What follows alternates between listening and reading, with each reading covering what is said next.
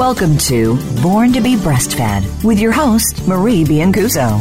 Our program aims to help you bust through the breastfeeding myths and ensure you and your baby enjoy the breastfeeding journey. Over the next hour, we'll help you figure out how to overcome the obstacles you might encounter and how to incorporate breastfeeding into your busy life. Now, here is your host, Marie Biancuzzo. Hi, everyone. I'm Marie Biancuzzo. I'm your host for Born to be Breastfed, where every week we bust the myths and clarify the facts about breastfeeding and beyond. Today, we're pretty much sticking right in the breastfeeding world, and I have with me my guest, Tori Gwilliam.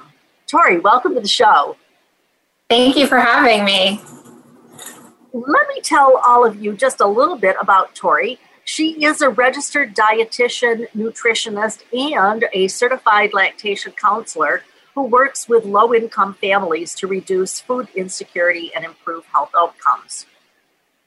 Tori is also the breastfeeding coordinator and a public health nutrition with Fairfax County uh, here in Virginia, where I live, for the Women, Infants, and Children, that is WIC, Supplemental Nutrition Program. She has eight years of experience working in public health and specializing in maternal and infant nutrition. Tori earned her Bachelor of Science degree in Human Nutrition, Foods, and Exercise from, guess where? Virginia Tech, where so many of the people in uh, Virginia have graduated from. Now, for our, uh, our international guests, you might not know what WIC is. WIC is, as I said a minute ago, the Women, Infants, and Children's Program, and it is a supplemental nutrition program. It was started, oh wow, I don't know, but I think maybe in the 60s or so. It is federally funded, but it is state administered. And my experience is that, uh, how should I say, some of what I see from state to state and from county to county, and sometimes even from office to office, differs a little bit.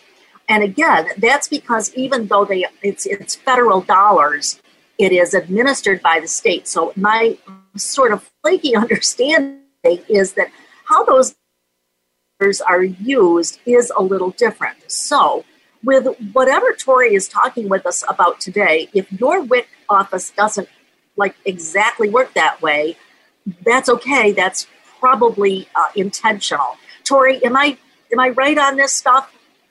Yes, I I'm referencing a lot of the Virginia WIC policies and procedures. There is some overlap because it is a national program, but there are definitely going to be differences state to state and locality to locality. So, full disclosure here, although I have taken care of WIC participants when I've been a hospital nurse, I have never been paid by WIC. I don't I've never worked at WIC, so I don't really understand all of the ins and outs to it. But of course, that's why I brought Tori on today because I want to make sure that people really understand it. So, Tori, um, tell us a little bit about this. Who exactly is eligible for WIC benefits? How does that work? Yes. So WIC serves pregnant moms, also postpartum moms after the delivery of their infant. Um, this also includes the postpartum moms after a miscarriage or stillbirth as well. Um, and then they also serve infants and children up to the age of five. Um, it does not have to be the uh, mother who applies for benefits for a child a father or if they have another legal guardian, they can also apply for benefits for a child up to the age of five. In Virginia, foster children up to the age of five are eligible for WIC. Then the um, applicant would have to meet residential eligibility. The um, applicant must reside in which in the state in which they apply for benefits but they don't have to be living there for any certain duration of time. It's just their current residence. Um, they then have to meet income guidelines, and the income guidelines are set by the USDA every year, and that is 185% of the poverty line. Um, they may be automatically eligible, though, if they receive other programs like Medicaid, SNAP, TANF, or free and reduced lunches for other children within their household. Um, but the eligibility guidelines for those other programs also differ from WIC. So just because they may have been denied services for those other programs, they can still apply for WIC um, because there are differences. Tori, one of the things that just amazes me is that some people that it seemed to me like they're eligible for WIC actually don't apply, they don't participate. Uh, can you help us out here with why does that happen, and is there anything that the rest of us can do to help those people? Yeah, so that is true. Um, the most recent data published from the USDA was in 2016, which um, identified that there was 13.9 million people who were eligible for WIC, but only 7.6 people participated. Wow. So that's they co- they call that the coverage rate, and so the 2016 coverage rate was 54.5%. Um, this does vary significantly, again, state to state. Um, consistently, infants have the highest coverage rate, followed by women and then children at the lowest coverage rate. And then the coverage rate for non breastfeeding moms is higher than the coverage rate for breastfeeding moms, which is also very interesting. Um, so some of the reasons for that, there's a really great um, paper published from the Food and Research Action Committee that identifies some of the reason moms or families may not participate in the WIC program, even though they are likely eligible. Um, the first thing is not understanding that they may be eligible. So, particularly for low wage working families who um, may not realize that they meet those income guidelines. Um, also, families with children, they may not realize that the program serves children up to the age of five. Also, immigrant families may not realize that they're eligible um, because WIC is a safe place regardless of citizenship status or if a family is undocumented. Um, so they may not realize that. There's definitely accessibility concerns.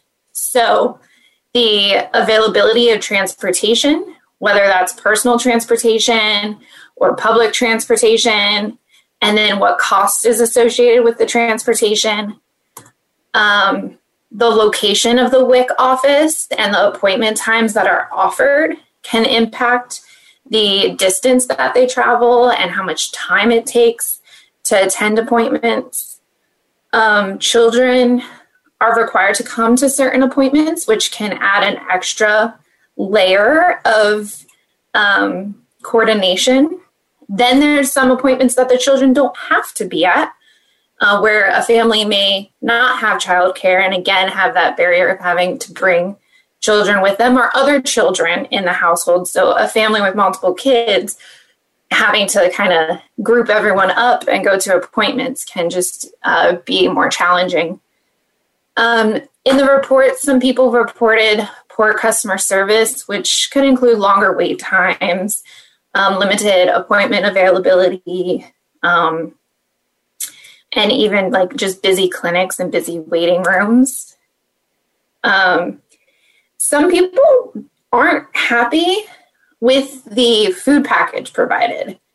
Um, the food package is aimed to give specific types of foods from different food groups and then healthful options. So it is limited by the brands and the choices that are allowed, specifically the type of milk, whether it's whole milk, which is only for um, children age one to two, and then all of the other um, groups older than the age of two would receive low fat milk. Um, or another example is the grains that is provided is just whole grain option. So they may be dissatisfied with their choices Um, and then also, families may have difficulties and poor customer service experience when they redeem the benefits at a store, and that could impact their choice to participate.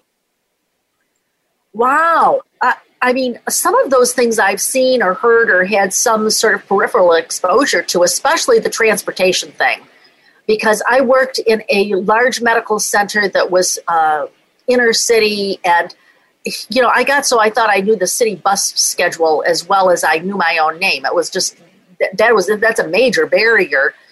Tori, along the same lines, do you think that there are some myths? Because I also bumped into that uh, over and above what you've mentioned. For example, um, that they uh, they didn't understand about if they would need a blood test or how that would work, and uh, do you hear that? Can you address that?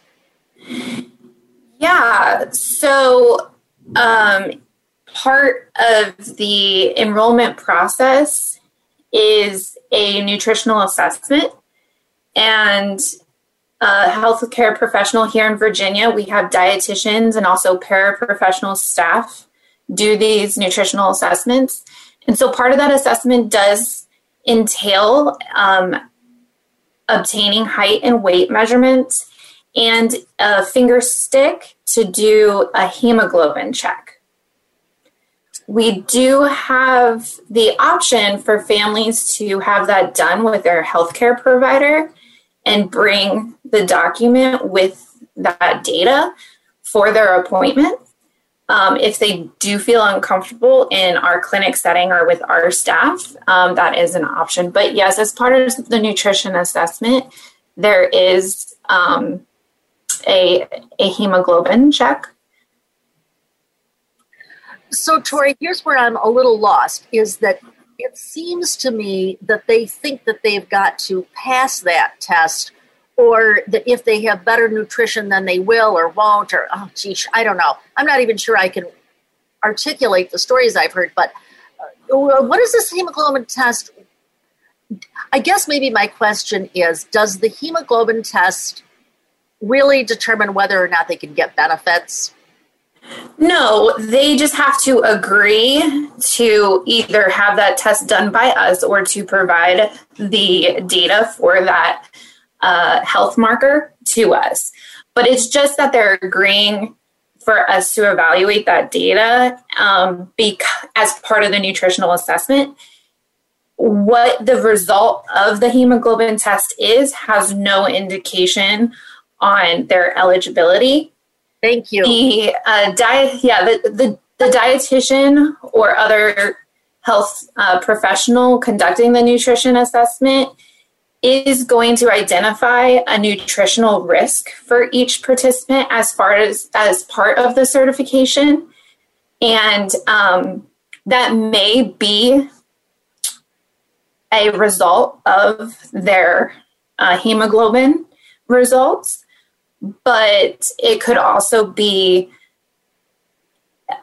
a like they're not they're not meeting the dietary recommendations as set by the USDA. So it, it there's so many um, different nutritional risks that could be assigned, but really hardly anyone is exactly meeting the nutrition guidelines as set by the USDA. Sure. So as long as the family has um, agreed to the nutritional assessment, which includes the hemoglobin uh, check, then um, they're going to uh, be eligible. Okay, thank you for clarifying that because I always kind of made some connection that somehow they were they were thinking that they had to quote pass the test and th- i was thinking no i don't think so but you know i never really followed up on it Another one is that some mothers will,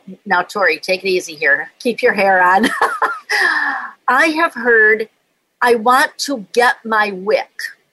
And by that, uh, you know, it took me a while to realize what, what parents were saying. They were saying, I want to get my formula at WIC. Is this something that is just something I've bumped into? or is this a common misconception that WIC is just there to provide formula? Give me a little reality check here, please. Yeah, a lot of people do make the assumption that uh, WIC is there to provide formula, which is why they may not understand that themselves as women may qualify or that older children may qualify because they don't understand the food benefit that families receive from the program. Um, they also don't understand the breastfeeding support and promotion that WIC does. So we are in support of of helping moms feed their infant in the in the choice that they make and the and the most healthful choice for for their family and for their child. So uh, we do a lot of breastfeeding promotion and support, and so it isn't just a formula based program. Um, yes. We we have many many other resources. I know that, and my colleagues know that, and you know that, but but that sometimes does not get entirely translated to mothers.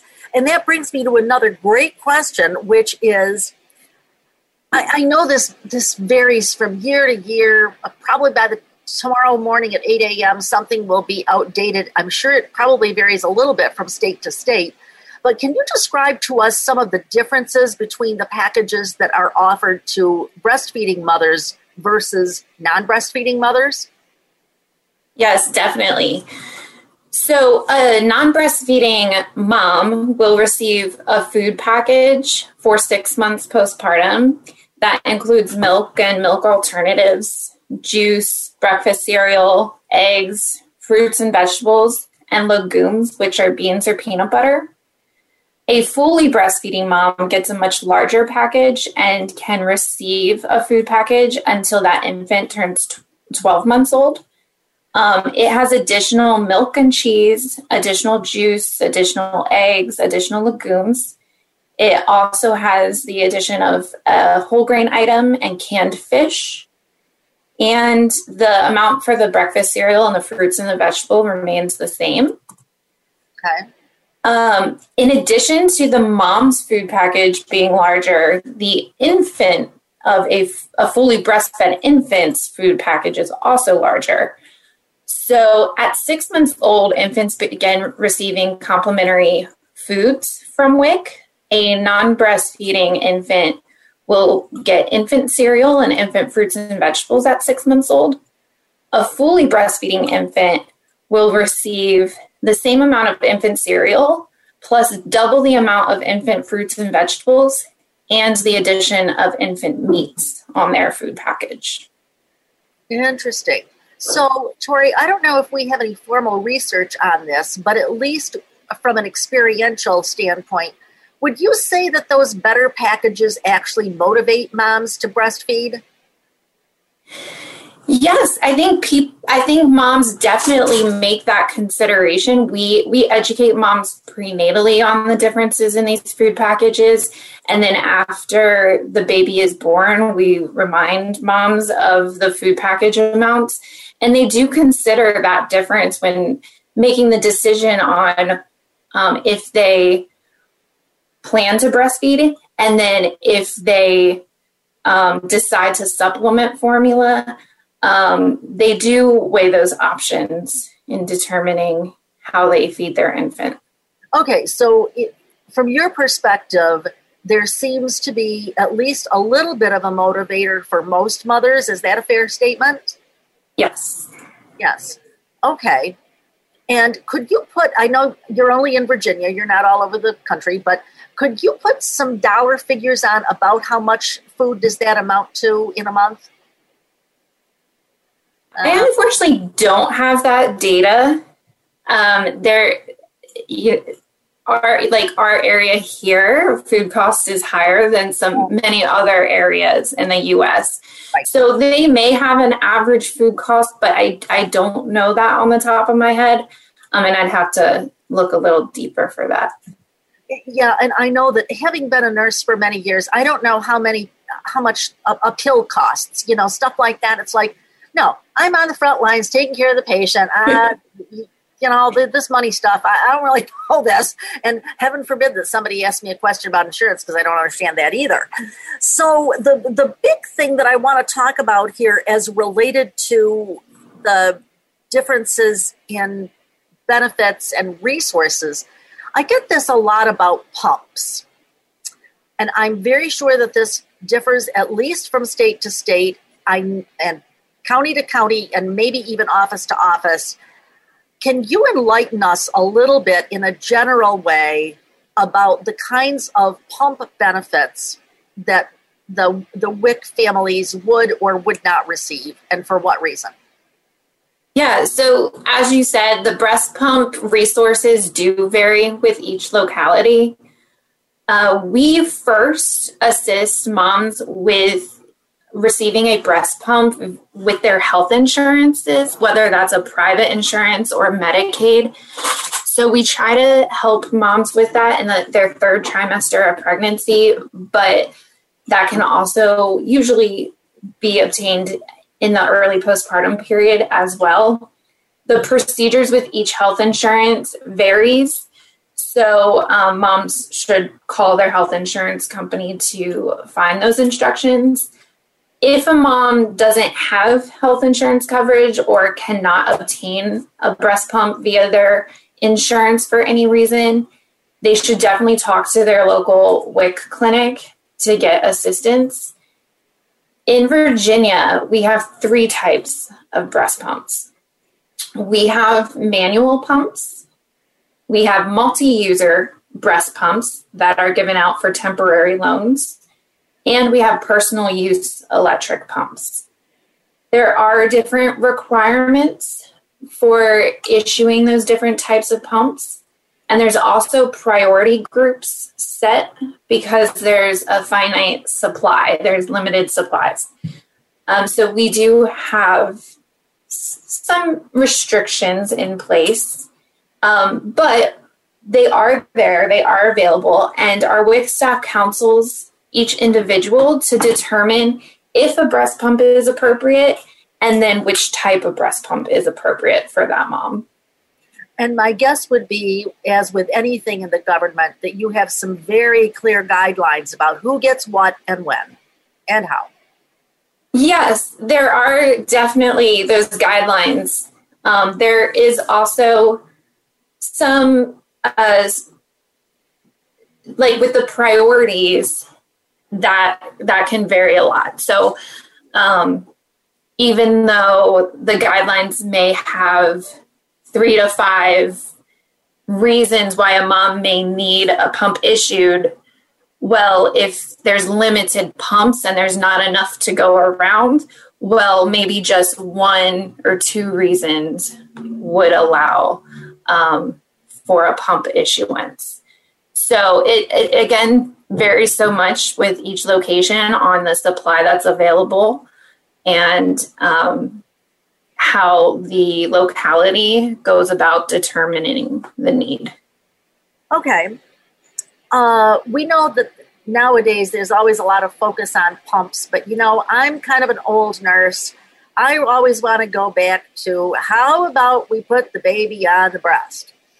So, and, and science shows us that there is absolutely no pump that will work as well as the baby. So, talk to us a little bit about how the breastfeeding mother gets help from the WIC office. Uh, like, like, give us a visual on. Well, not not a visual, but you know, show us how this really works in real life. If I'm the WIC client and I walk into your office and I tell you that I'm having trouble with breastfeeding, which, by the way, pretty much my experience is that about 10 days after birth, um, things start going downhill. And if they're lucky, there's, they go to the WIC office where they do get help. So if I'm your client, how does this look? What kind of help am I going to get? Walk us through that. Yeah, so we have a breastfeeding peer counselor program, which our breastfeeding peer counselors are working with moms day in and day out. Um, they provide mother to mother support. So they have their own personal experience breastfeeding. They come from similar back, backgrounds as the WIC population that's served, and they're available in um, in locations and hours outside of the clinic. So they're like they're they're there. They're they're great resource, great person to talk to. Um, WIC also has professional lactation staff as well. So when there is a more high risk situation, um, a infant isn't gaining weight appropriately, there's a milk transfer concern. That's just one of many examples. But when there's a more high risk situation, then WIC has professional staff to help address those high risk situations. And if WIC doesn't have that staff available, they are um, in close contact with um, available IBCLCs who can provide that necessary resource. All WIC staff, though, receive continuing education in breastfeeding. As I said, the program is there to promote and support breastfeeding. So, all WIC staff, whether it is the check in person or the dietitian or the peer counselor, they are all receiving breastfeeding education. So, definitely, definitely reach out to WIC for any any breastfeeding concerns. Yes, you know, I was just thinking as you were talking, I I have given education to the professional staff in several different states.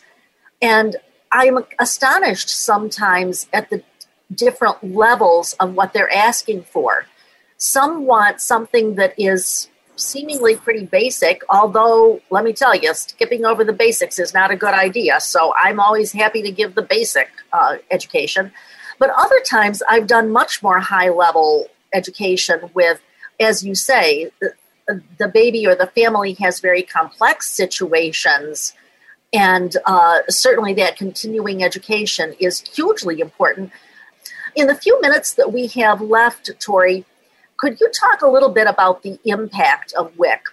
As I can remember back, well, further than I want to admit, but I'm thinking that the Loving, Cam- uh, Loving Support campaign was initiated, I think, in 1989.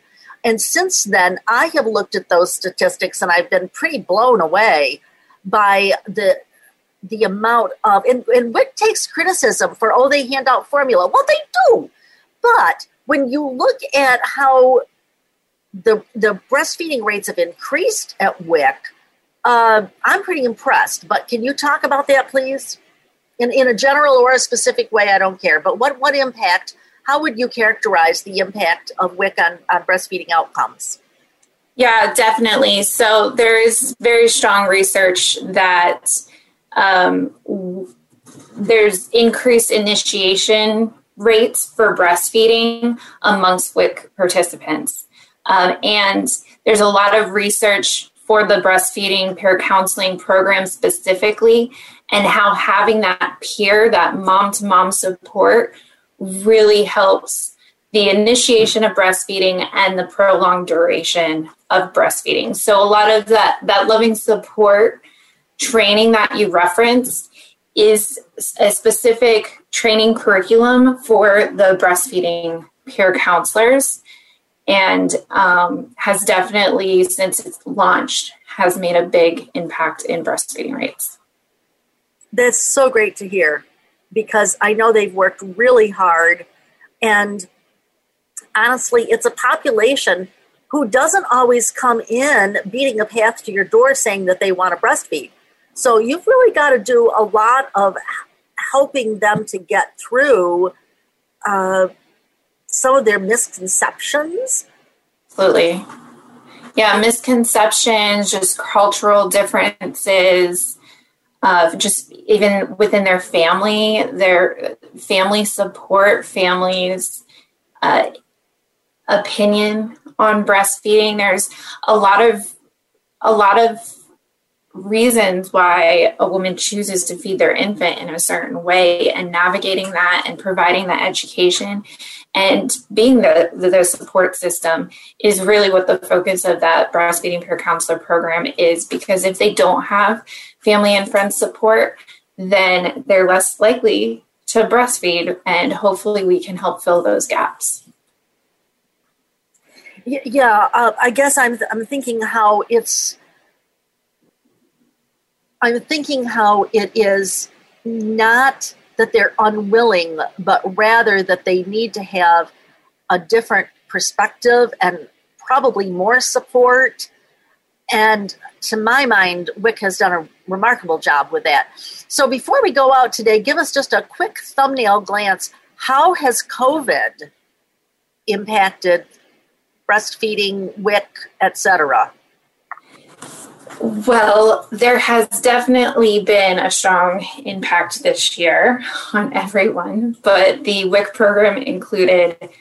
In our local agency, we've had an 11% increase in participation since this time last year.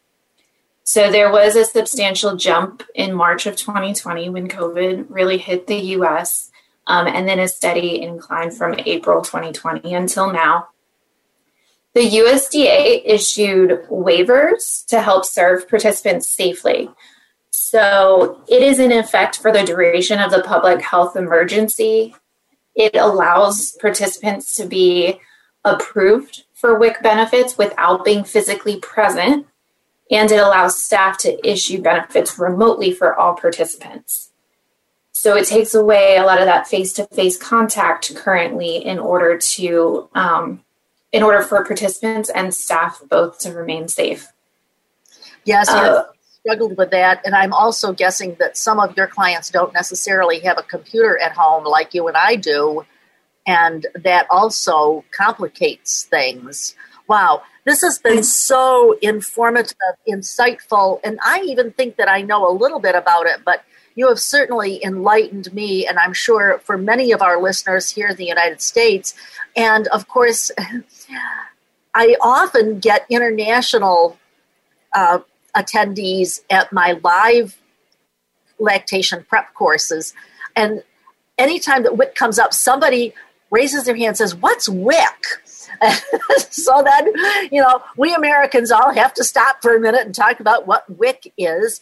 And that would probably be a good time for me to tell you that if you are looking for a 90 hour lactation course to meet your requirements to sit for the IBLCE exam, my live course, I'm sorry to tell you, has been canceled for this year. We put it off as long as we could because we thought that it would all work out and it just all hasn't.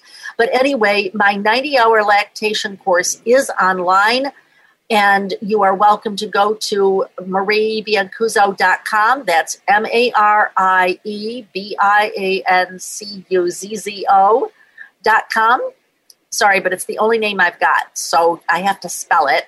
We are here to help. We are here to help people like Tori and her staff but also anyone who is hospital based, private practice, whatever is on your mind, uh, we can certainly do that. So, anyway, been a great to talk with Tori Gwilliam today. Tori, thank you so much for being with us today. Thank you so much for having me.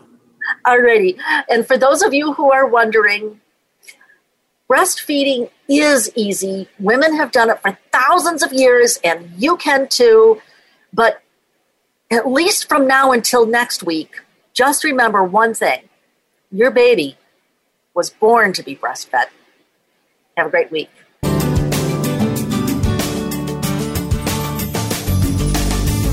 Thank you for tuning in this week to Born to be Breastfed.